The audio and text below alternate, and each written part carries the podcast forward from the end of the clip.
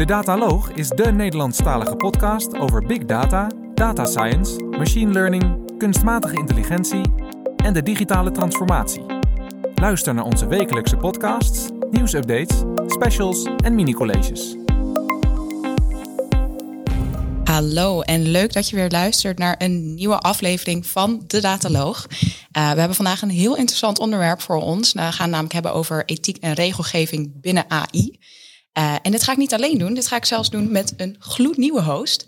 Eva, stel je eens even voor. Ja, goeiedag. Mijn naam is Eva en ik uh, zal inderdaad vandaag mede host zijn bij deze, nou ja, eigenlijk een dubbele primeur. Want het is de eerste volledige vrouwenpodcast van de Dataloog. Ja, vind ik wel spannend hoor. Ja, dat vind ik ook wel spannend. Maar ik heb er wel ontzettend veel zin in. En uh, ja, hartstikke leuk om hier uh, vandaag bij aan tafel te schuiven. Dus ik ben heel erg benieuwd hoe we het onderwerp vandaag gaan tackelen. En dat gaan wij niet alleen doen. Nee, wij hebben namelijk voor ons zitten Mirjam Helfheid. En dan hoop ik heel erg dat ik je achternaam deze keer goed heb uitgesproken. Ja, dat heb je goed uitgesproken. Kan je je even voorstellen? Wie ben je en wat doe jij? Uh, nou, mijn naam is uh, Mariam Halfheid en ik werk uh, als een data- en AI-strateeg bij GoData Driven. En ja, mijn loopbaan heeft eigenlijk mij door heel veel verschillende sectoren geleid. Ik ben, mijn achtergrond zit in econometrie. En daarna ben ik data science ingerold en eigenlijk in, ja, in de loop van mijn loopbaan steeds meer richting strategie bewogen. En dat heb ik door ja, heel veel verschillende sectoren gedaan. Ik ben in de financiële sector begonnen, eerst in het bankwezen. En dan vervolgens in gezondheidszorg, life sciences, private sector, veel pharma, bedrijven ook. En daarna publieke sector. En nu weer terug eigenlijk bij van alles en nog wat, uh, bij private sector weer. Dus verschillende kanten gezien binnen breed de consultancy. Gebied. Ja, breed gebied. En dat vind ik ook leuk. Uh, dat vind ik ook leukst. Dat is never a dull moment, zeg maar. dat snap ik. Um, misschien voordat we eigenlijk in het onderwerp van vandaag duiken, dus ethiek en regelgeving binnen AI. Misschien nog even, is het handig om even voor te lichten voor onze luisteraars. Waarom hebben we überhaupt regelgeving nodig in AI? Ik zit eigenlijk een beetje meer vanuit het stuk, we moeten in ieder geval wel iets doen. We kunnen niet niets doen. Uh, omdat uh, het neigt een beetje dat we, als, als ik kijk wat er om ons heen uh, gebeurt, dat we als mens toch misschien eerder um, emotionele wezens zijn met een rationeel ja. component. En we hebben best wel een, ja, een soort kracht in technologie gevonden, een soort power in technologie gevonden. Maar ik heb niet altijd het gevoel dat dat uh, wijs wordt ingezet of met wijsheid wordt ingezet. Ja. Uh, en uh, kijk maar naar al de voorbeelden, weet je, rondom social media. Het idee en de intentie achter de social media was natuurlijk niet wat de gevolgen daarvan uiteindelijk zijn gebleken. Hè? Als we het hebben over een stukje polarisatie of een stukje het, het, het disrupted uh, teenage beeld bij jonge dames door al die beautificatiefilters. Of uh, nee, er is eigenlijk zo een hoop uh, voorbeelden binnen social media domein, maar überhaupt als we het hebben over de vormen van bewuste en onbewuste manipulatie. Hè? Ik denk Ja. dat het wel goed is om een vraag te stellen. Ja, in hoever, wat, wat mogen we daarin toestaan en wat niet? Wat vinden we Ja. acceptabel met z'n allen en wat niet? Wat vinden we In ethisch? Ja, in Ja. plaats van voor de hele chaos eh, te laten gaan. Tuurlijk, kost even tijd. Uh, maar d- dat zijn ook issues die mij best wel persoonlijk raken. Omdat ja, wij zijn nu al eigenlijk... eh, onze telefoons zijn nu al een soort extensie van onszelf. En eh, ja, je, zie, je ziet het gewoon eh, ja, vaak ook met, met autorijden bijvoorbeeld... hoeveel mensen uiteindelijk in hun telefoon zitten. Toch even Instagram bizar, checken hè? bij de stoplicht. Of, dus het, het heeft echt wel... Het raakt echt iedereen. Misschien niet iedereen even bewust. Uh, maar ik denk, ja, we moeten even bewust naar dit probleem ook kijken. Ja, dank. Ik zie dat het onderwerp je inderdaad ook persoonlijk raakt. Um, ja, we weten nu inderdaad waarom jij je niet alleen zo betrokken voelt bij het onderwerp, maar ook wat het eigenlijk uh, nou ja, toch wel met je doet, hè, waarom je het zelf belangrijk vindt. Als je dan kijkt, je zegt hè, er moet iets veranderen. Het is meer een kwestie van moeten. Hoe vind je dat Europa het op dit moment dan doet? Of Nederland? Ja, het is, het is bijna een soort bittere noodzaak, zou ik het kunnen benoemen. um, en Nederland heeft, uh, enerzijds vind ik het best wel revolutionair wat Europa doet, de Europese Commissie. Uh, omdat zij op dit moment nog de eerste blok zijn die echt iets aan een regelgeving doet. Uh, dus in die zin kan je ook niet van ze verwachten dat ze het in één keer perfect doen. Hè? Het is iets nieuws, dus er gaat wel back and forth plaatsvinden met elkaar. Um, maar tegelijkertijd ja, wil ik het straks ook vergelijken met, met andere plekken in Azië. Zoals bijvoorbeeld in Taiwan is een heel goed voorbeeld van. en een beetje het kijken wat we ook daarvan kunnen leren. Want Europa zelf die heeft echt een beetje een aanpak van Um, enerzijds hebben ze een beetje dat Europese soevereiniteit. Dus we willen meer onafhankelijk van Azië en Amerika kunnen uh, gaan worden. Uh, dus we moeten dat allemaal zelf doen. Um, ze zijn met een regelgeving gekomen voor AI, maar dat is eigenlijk een klein onderdeel voor een breder geheel. Je moet bekijken in het breder geheel van uh, Europese datastrategie. En er vallen meerdere wetten eronder. Um, en in zijn totaliteit willen ze Europa eigenlijk een hub maken een eh, soort, ja, in, ja, soort hub voor, eh, voor betrouwbare AI. Om een, betrouwbare AI te hebben, moet je dus ook wel op AI kunnen uh, reguleren, zodat je weet wat voor AI je hebt. Dat is een beetje de basisgedachte erachter. En het is best wel flink. Ze willen daar echt volgens mij 21 miljard investeringen in verzamelen voor die hub. Dus best wel heel wat. Um, en de gedachte erachter is echt, uh, nou, we hebben niks tegen AI, weet je, we willen niet tegen AI reguleren. We vinden dat wel dat het uh, heel veel voordelen biedt voor heel veel verschillende partijen. Maar uh, het heeft ook bepaalde risico. En dat risico betreft soms gewoon fundamentele mensenrechten. Ja, daar moeten we wel, iets aan doen, dat het risico op een of andere manier gedekt wordt door die regulering. Dat is de gedachte erachter. Kan je dan misschien ook een voorbeeld noemen van een scenario waarin uh, ja, bijvoorbeeld die mensenrechten eigenlijk worden of ja, in, in, in risico hebben of uh, dat dat niet helemaal goed gaat? Ja, ja je, je hebt natuurlijk best wel uh, uh, wat voorbeelden. Die, uh, nou ja, zowel van de Facebook chatbots en je hebt allerlei voorbeelden online als je zegt voorbeelden van ongecontroleerde AI. daar kom je er van alles tegen. Van, van een chatbot die nazi werd, van nou, iets met gorilla's en zwarte mensen niet van elkaar konden onderscheiden. Al dat soort gekke voorbeelden kan je wel vinden. Maar het gaat natuurlijk wel breder als we het hebben over nou, wat er nu in de maatschappij gebeurt. En wat ze, wat ze nu hebben gedaan is eigenlijk die regulering de, de, de mate van regulering op de AI-toepassing gesplitst in een uh, aantal risicocategorieën. Dus dat zijn bepaalde AI-toepassingen die een onacceptabel risico met zich meedragen. En daar horen dingen bij zoals um, um, remote biometric identificatie. Ja. Uh, of uh, sociale scoring bij publieke autoriteiten. Dat soort, dat soort type toepassingen kan je aan denken. Um, bepaalde onbewuste manipulatie of exploitatie van kinderen, dat is onacceptabel, dat is gewoon verboden. Dan heb je een bepaalde bucket uh, dat in hoge risicocategorie valt. En uh, die kan je een beetje opsplitsen in twee delen. Enerzijds is het echt de, de, de, de machinery, echt medische devices, drones, robots, dat soort dingen, die een AI-component in zich hebben. En anderzijds zijn er gewoon een aantal sectoren die ze hebben gedefinieerd die in het hoge risicosegment toepassingen kunnen vallen. En dat kan iets eh, te maken hebben met uh, kritieke infrastructuur of uh, human resource management-achtige toepassingen. Nou, een hele lijst van acht verschillende sectoren.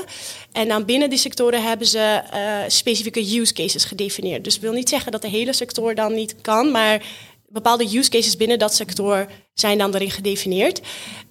En dat wordt de gedeelte die het hoogst gereguleerd wordt. En dan heb je nog een stukje Waarbij je zegt, nou, het is niet per se een hoog risico, maar er, horen bepaalde transparantieverplichtingen bij. Um, en dat is bijvoorbeeld dat jij als mens. Um, dat het voor jou bekend wordt gemaakt dat er bijvoorbeeld emotionele recognition op je wordt toegepast als je de winkel binnenstapt. Dat jij de keuze hebt van, nou, ik ga weg of ik blijf hier shoppen. Um, of de deepfakes, dat die gelabeld moeten worden. Dat soort, uh, dat soort type toepassingen. En dan heb je dus de bucket die naar hun vermoeden het grootste bucket is, het grootste bucket, bucket van AI-toepassingen, die dan geen risico vormt en dus ook niet gereguleerd wordt en daar ook geen restricties bij gelden. Dus dat is een beetje de categorisatie van die toepassingen.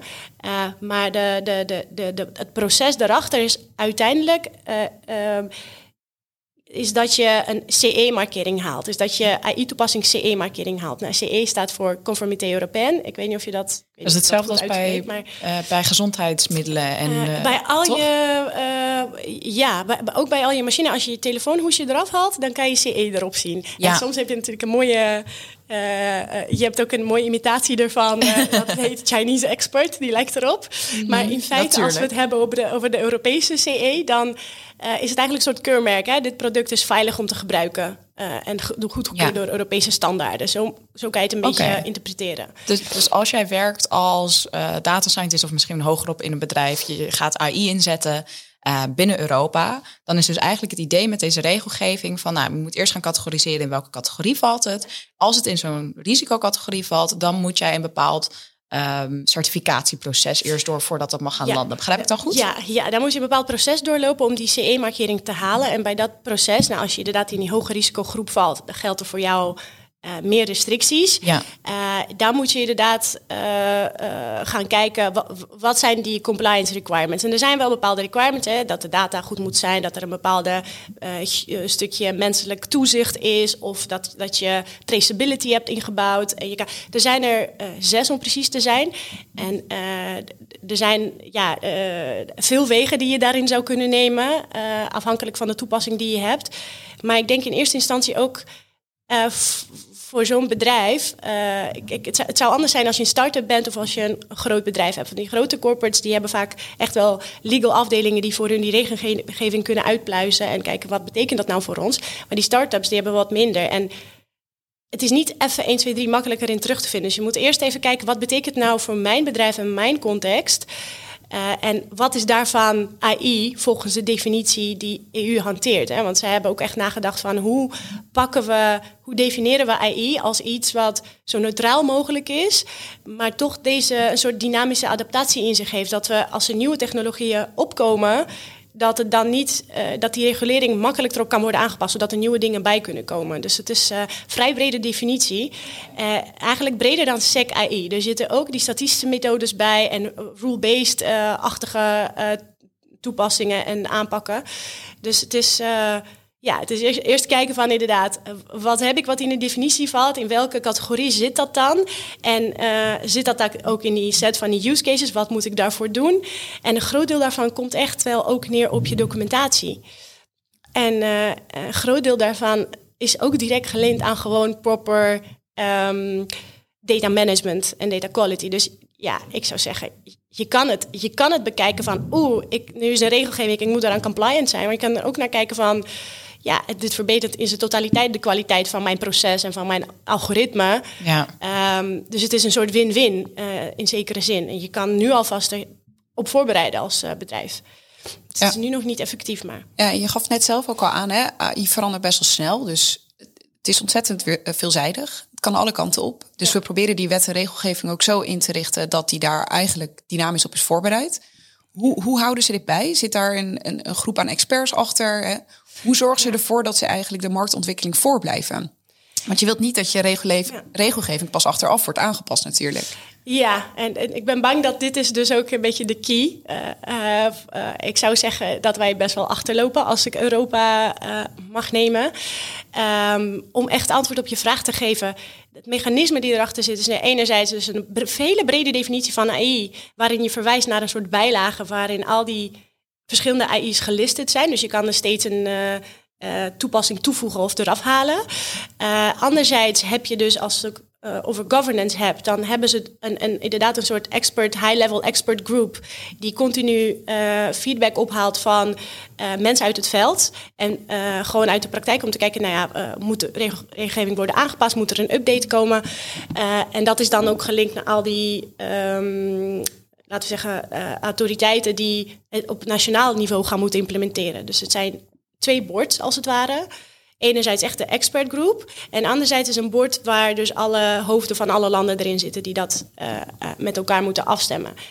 Maar ik denk wel dat we vanuit Europa regelgeving voorblijven dat dat um, dat de regelgeving voorblijft, dat dat um, ja, dat dat best wel een zorgpunt kan zijn. Dan wil ik eigenlijk gelijk aanhaken op het, ja, op het feit hoe bijvoorbeeld Taiwan dit doet. Uh, daar waar Europa echt nou, vanuit regelgeving en we moeten eerst zorgen dat we betrouwbare AI hebben en we leggen iets op AI, niks mis mee per se. Uh, Taiwan, Taiwan heeft in zijn totaliteit een heel andere aanpak. Dus die hebben niet zozeer regelgeving op AI-component, uh, maar die hebben wel een bepaalde mindset of een bepaalde aanpak, waardoor ze met behulp van technologie hun um, maatschappij weten te versterken. En uh, het zit hem in um, nou ja, als je dus zo aan Taiwan zou vragen, heb je een perfecte offering voor Europa of hoe werkt dat precies? Dan denk ik niet dat er uh, one size fits all oplossing is in dit geval. Uh, maar die mindset, dat vond ik wel interessant. En dat zit hem in dat je gewoon met elkaar hebt bepaald of systeem ervoor hebt ingebouwd dat nieuwe en betere aanpakken of policies of nou ja, wat het dan ook mag zijn binnen een uh, beleidsopstel, dat die continu um, de oude kunnen vervangen als die niet meer hun doel dienen. Oftewel, um, um, ja, dat je eigenlijk de ideeën die ze hebben, die worden ook continu gechallenged en getoetst en aangepast waar nodig. Ze hebben eigenlijk een soort ja, ik wil bijna zeggen meer op zijn agiles. een soort feedback loop erin ingebouwd. Uh, en een groot component daarvan is, uh, ze doen het gezamenlijk. Dus in een, in een, in een uh, gezamenlijke collaboratie. Dus niet Als je alleen, gezamenlijk zegt, bedoel je dan industrie, academie, Um, policy, policymakers? ik of? Ik bedoel de regering. Um, ik bedoel de uh, citizens, dus de, de, de burgers zelf. Ja. En uh, uh, gewoon de, de administrators. Ja, ik, ik, schakel een beetje van Engels naar Nederlands. Maar helemaal echt de, de, um, de beleidsmakers en Ja. inderdaad meer het tussenniveau. Dus er is een bepaalde direct, is een systeem. En dat is dus zowel door het technisch platform als door de, governance erachter die ze hebben opgezet. Waardoor die twee meer bij elkaar komen en samen een soort ehm, consensus kunnen bereiken over een bepaald beleid. Of stemmen of ze er wel, wel eens mee zijn of niet mee eens zijn. Dus ze hebben echt een soort ja, participatieplatform gebouwd daarin. Uh, maar dat is niet eens, weet je, dat vind ik niet eens, zeg maar, dat is denk ik niet per se een soort copy-paste variant dat in Europa zou werken. Daar zit Ja. echt wel, uh, maar meer die mindset dat je er gewoon naar iets toe werkt waarbij je samen iets ontwikkelt, waarbij er toch een, een, een samenwerking van die uh, verschillende partijen is. En tegelijkertijd, ja, eigenlijk een beetje een soort, soort failure mindset, tot zekere zin. Dat je kan zeggen, ja, we accepteren gewoon dat dit dat dit in een soort ja, meer wendbare wijze Ja. um, Het blijft evolueren het eigenlijk. blijft evolueren. En, en dan ben je eigenlijk, ik, voor mij is dat de sleutel, want dan ben je, heb je jezelf eigenlijk flexibel gemaakt en adaptable gemaakt uh, voor de constante verandering die er eigenlijk altijd is in zo'n omgeving. En dan denk ik, ja, dan misschien lukt het wel. Maar die aanpak van Europa, die eigenlijk weer heel erg top-down, op SEC, op AI, ja, heeft ook zijn waarde. Dus het is echt een beetje verschillende manieren om ernaar te kijken. Maar er is niet echt ruimte voor fouten of zo. Terwijl ik denk, ja, je moet hierin wel ruimte hebben Die gaan om we fouten sowieso te maken. maken. En ervan te leren. Creëer die ruimte, want je gaat het sowieso maken. Precies. Ik heb wel een vraag hierover. Want je zegt van ja, oké, nou, Taiwan heeft dat heel goed gedaan. Van dat dat gewoon de hele tijd kan evolueren. Die hebben dat gewoon compleet geaccepteerd. Uh, Europa is natuurlijk een beetje het andere uiterste. Maar wat ik me wel afvraag, stel Europa zou ook deze aanpak doen en zou ook gewoon zeggen van oké, alles kan continu veranderen. Heb je dan ook niet dat het heel lastig kan worden voor bedrijven om te weten waar ze aan toe zijn en wat voor stappen ze moeten maken? Ik bedoel, uiteindelijk zeker als je een groter bedrijf hebt uh, die lang bezig is met hun AI-applicaties, dat duurt nogal lang om dat uit te rollen. Hoe kunnen zij zich dan gaan voorbereiden op zo'n regelgeving die continu verandert? Hoe doet Taiwan dat? Ja, we hebben het nu denk ik even op twee verschillende stukken. Uh, omdat uh, dat van Europa is echt regelgeving op de AI-toepassingen zelf. Maar dat van Taiwan heeft veel meer te maken... Um, hoe wordt beleid opgesteld? Hoe bereiken we een consensus, mensen en, en government? En hoe zorgen we dat eigenlijk de burgers uh, uh, hun wensen kenbaar worden gemaakt en ook daar wat mee wordt gedaan? Dus het zit niet, niet zozeer op de AI-toepassing zelf. Hè? Okay. Dus de bedrijven die AI-toepassing daar hebben, die restricties gelden. Het zijn ook wel een beetje de verschillende contexten. Uh, dus in die zin als ik pak een Europees bedrijf om je vraag te beantwoorden hoe die zou moeten voorbereiden, dan zou ik gewoon nu zeggen: zorg er eerst voor dat je alles wat je nodig hebt om te voldoen straks aan die regelgeving, dat je dat uh, nu al rond hebt. Van dat gaat je, als je dat moet uitzoeken op het moment dat het effectief is, dan zit je met een dag in. En dan is het te laat. Met een probleem, ja. Uh, maar wat ik vooral waarom ik die vergelijking trek, is niet zozeer dat die regelgeving continu moet veranderen, maar um, dat het opstellen van een beleid. Kijk, we hebben nu bijvoorbeeld uh, een referendumsysteem en het is ja, ja of nee. Maar er zit misschien meer nuance in. Misschien kan je opties hebben waarbij je nou, bij zo'n referendum ja, niet alleen ja of nee, maar weet je, met gewogen bepaalde argumenten die erbij horen. Waarom ja of nee? Hoe ziet dat plaatje uit vanuit een ander perspectief? Dat je eigenlijk in plaats van het gevoel hebt van we zitten aan twee verschillende kanten van het spectrum. Jij bent links, ik ben rechts of uh, whatever dat mag zijn. Dat je meer een brug gaat bouwen.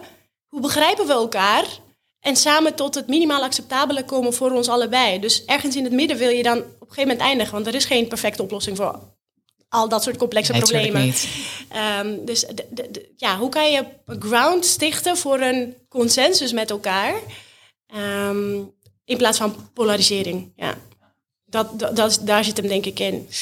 En want je had nu eigenlijk best wel veel op het proces. Hè? Hoe kom je uiteindelijk tot zo'n wet en regelgeving? Dan wel binnen Europa, dan wel binnen Taiwan. Als we dan kijken naar de output daarvan. Zijn er al inzichten in dat we bijvoorbeeld zien dat het in Taiwan heel veel soepeler gaat, minder complexe uitkomsten, zaken, dat, dat iedereen eigenlijk scherp heeft wat hij moet doen, vergeleken met Europa? Of, valt dat eigenlijk mee? Uh, er zijn uh, zeker wat uh, concrete voorbeelden waarvan ik denk, ja, kunnen wij ook echt wel van leren. Um, het is oorspronkelijk in 2012 begonnen dat eerst had je gewoon een groep civic hackers die een beetje politically minded was en die wilden daar wat mee doen. En die hebben een eigen movement opgericht waarin ze uh, ook gewoon dingen um, transparant hebben gemaakt. Bijvoorbeeld hoe het centrale budget, de uitgaven worden uh, gedaan. Um, en vanuit dat moment werd het invloed binnen Taiwan steeds groter. En toen werd Audrey Tang, dat is dus de eerste digitale minister van Taiwan, ook een vrouw overigens, die is in 2016 dan door die movement, want zij heeft dus een meer een coder mindset en die heeft het vanuit de coder mindset aangepakt. En uh, vanuit die movement is ze gevraagd om digitale minister te worden van Taiwan. Dat is in 2016. Nou hebben ze in 2017 al um, aantal dingen geïmplementeerd. Kijk, als we het hebben over die platforms waar we hebben, waar mensen een consensus met elkaar kunnen bereiken en de governance erop ingericht, heb je dan natuurlijk bepaalde um, randvoorwaarden om dat uh, door te laten gaan. En een van die randvoorwaarden is, ja, je moet wel internet hebben. Als je mee wil doen als burger met, het, uh, ja, met de politiek en ja, zichtbaar daarin effect hebben en je wilt dat digitale tools daarbij ondersteunen, ja, heb je wel internet nodig. En ze hebben daarin bijvoorbeeld uh, voor gezorgd dat in alle publieke remote uh, gezondheidsklinieken en dat soort plekken dat er gewoon goed internet overal komt. Dat ze in rurale gebieden meer de bandbreedte verhogen voor, de, voor de toegang voor internet voor mensen. Dus daar zijn heel veel initiatieven die werken. Nou, dat is voor ons. Kijk, Nederland is natuurlijk uh, ja, iedereen heeft waarschijnlijk internet in Nederland, of een groot gedeelte van mensen. Dus dat is niet, maar mooi initiatief. Um, een ander ding waarvan ik denk, ja, daar kunnen wij echt van leren, is uh, um, media, um, media literacy en media competence. Dus ze zijn eerst begonnen met een stukje media literacy. En dat was in 2017 vast in hun curriculums. Um, vrij al vrij vroeg bij middelbare yeah. scholieren. En uh, de komt nog een next level soort van uh, uh, voor media competence. Wat het inhoudt is dat je um, eigenlijk uh, ook de verantwoordelijkheid neemt. Niet dat je alleen een passieve consument bent van social media, maar een actieve producent van goede content. Dus je leert dingen, hoe onderscheid je goed nieuws van fake nieuws. Je, je leert bepaalde journalistieke technieken. Kunnen we hier ook wel gebruiken. Je sources checken. Ja, ja dat, soort, dat soort dingen. Dat ik denk, ja, uh, dit is nou echt zo'n iets wat ik denk, ja, goed, ik, ik, wil niet generaliseren, maar dit is, ik denk, ja, kunnen we van leren. Misschien kunnen wij ook een beetje wendbaarheid en agility in het Europese aanpak um, uh, ja, gebruiken. Uh, ja, dus die twee uh, combinaties, dat vind ik. ja, ja, snap dus ik. Het, het samen, het samen ontwikkelen, dus die ja. twee verschillende groepen bij elkaar laten komen. Um, de, de scholing en de bijscholing. Dus als, als het hebben over ja, dat mensen mee kunnen. Ja, dat soort aspecten. En dus het stukje wendbaarheid.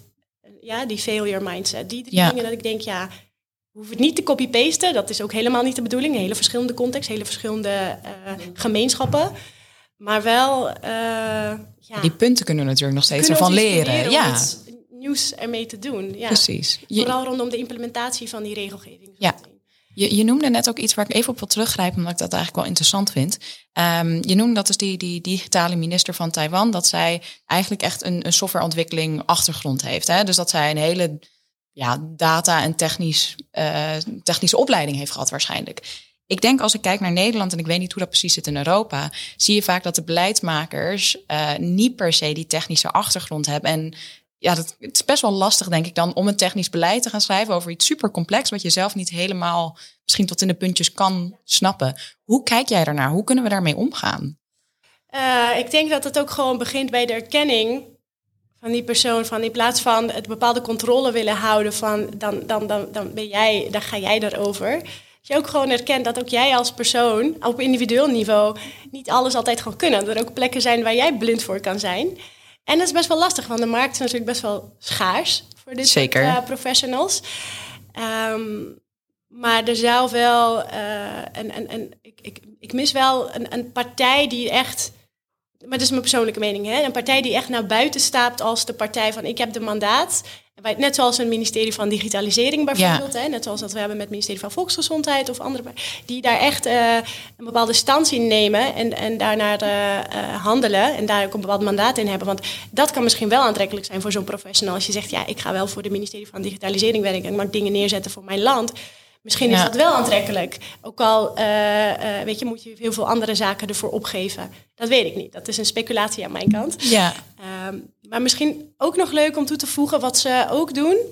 Uh, is bijvoorbeeld presidentiële hackathons. En in die presidentiële Zo. hackathons, ja, ze, Taiwan heb ik het dan over. Ja, ja. En die gebruiken ze echt. Um, enerzijds als een soort uh, put waar ze nieuwe ideeën kunnen halen, zeg maar. En anderzijds als een plek waar die mensen bij elkaar komen en even met elkaar sparren. Dus de tech-community en de beleidsmakers-community. Dus ze zorgen gewoon voor meer verbinding tussen de twee partijen. En nou ja, in die zin hoef jij dus als een beleidsmaker in Nederland het ook misschien niet alleen te doen. Ga een samenwerking aan.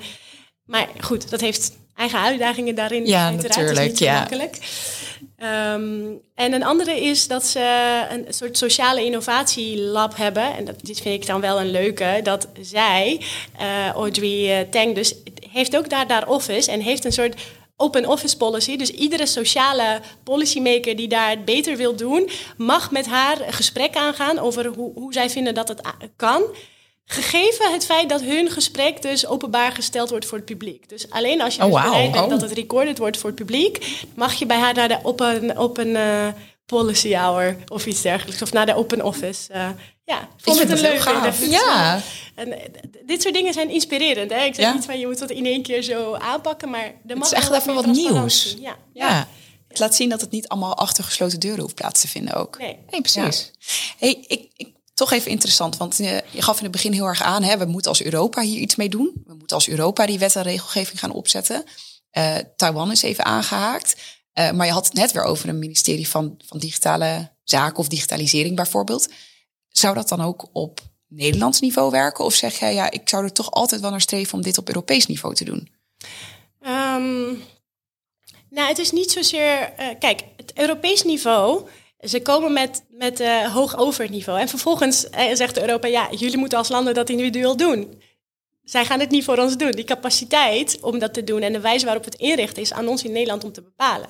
En daar zijn natuurlijk ook superveel uitdagingen bij. Want als je dat dus bekijkt in het grote geheel van uh, datastrategie en al die verschillende acts en wet en regelgevingen die er komen, ga er maar aan staan. Wie gaat het allemaal doen?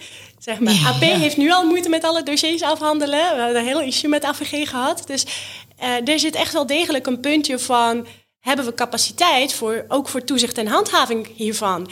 En um, mijn persoonlijke mening, je, je kan daarin zeggen van oké, okay, als wij niet genoeg capaciteit hebben, als we weinig mensen hebben die het kunnen doen, we kunnen het ons makkelijker maken door gewoon meer transparantie in te brengen. Dus ook om aan te haken op de voorbeelden van Taiwan. Want ja, um, je hoeft natuurlijk niet alles transparant te maken, maar transparantie is uh, op verschillende vlakken en levels. Er zijn verschillende abstracties van transparantie. Dus in die zin denk ik, um, je kan zeggen, ja, als we de capaciteit niet hebben, dan kunnen we wat transparanter zijn. En daarin heeft iedereen, weet je, er is een rol voor media daarin, er is een rol voor de burger daarin.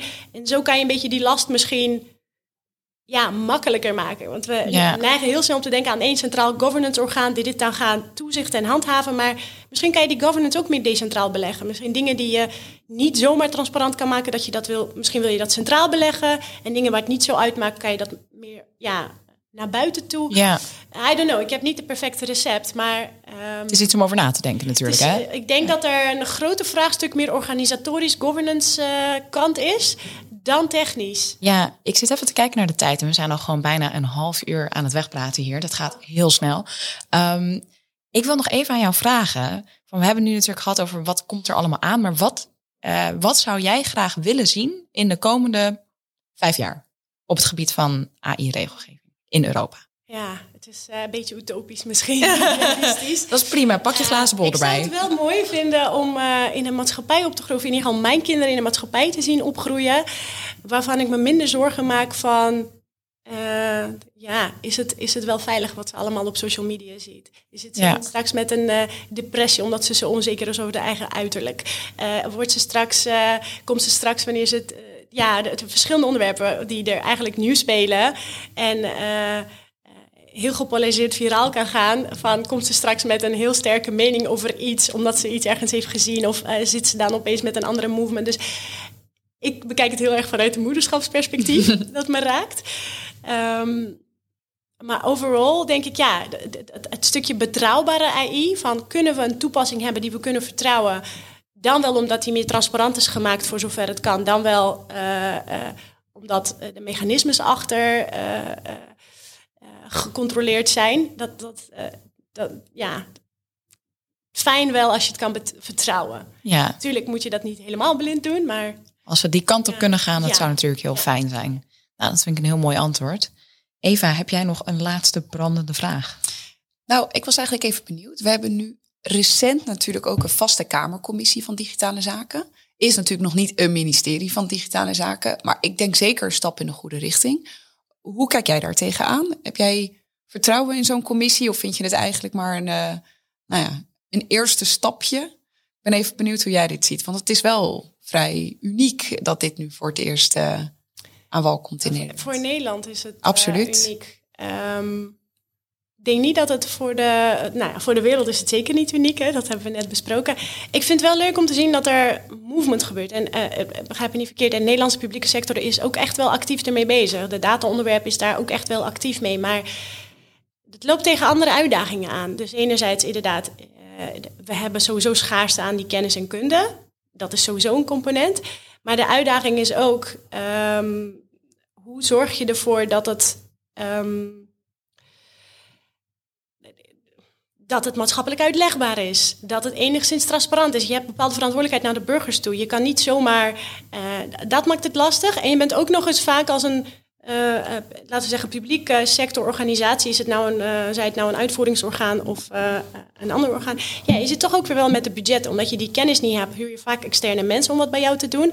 Nou, dat kan maar binnen een bepaald budget of iets dergelijks. Nou, nou, jullie weten allemaal hoe consultancy werkt, hoef je niet uit te leggen. Dus het wordt vaak, of het zijn allemaal losse projectjes, waar één geheel wat lastiger uh, overeen te zien en uh, overkoepelend te maken. Of misschien zijn die initiatieven wel. Kijk, ik ben, kijk, blij, ik ben blij dat er iets gebeurt. is beter dan niets. Uh, maar ik denk dat wij wel een beetje om ons heen kunnen kijken en daarvan leren. En daar bewustere keuzes in maken. In plaats van een beetje reactief. Ik heb het gevoel dat we meer reactief nu. Oké, iedereen is nu wat aan het doen is, dus nu moeten wij ook. Of uh, we hebben de order, we hebben die regelgeving, nu moeten we.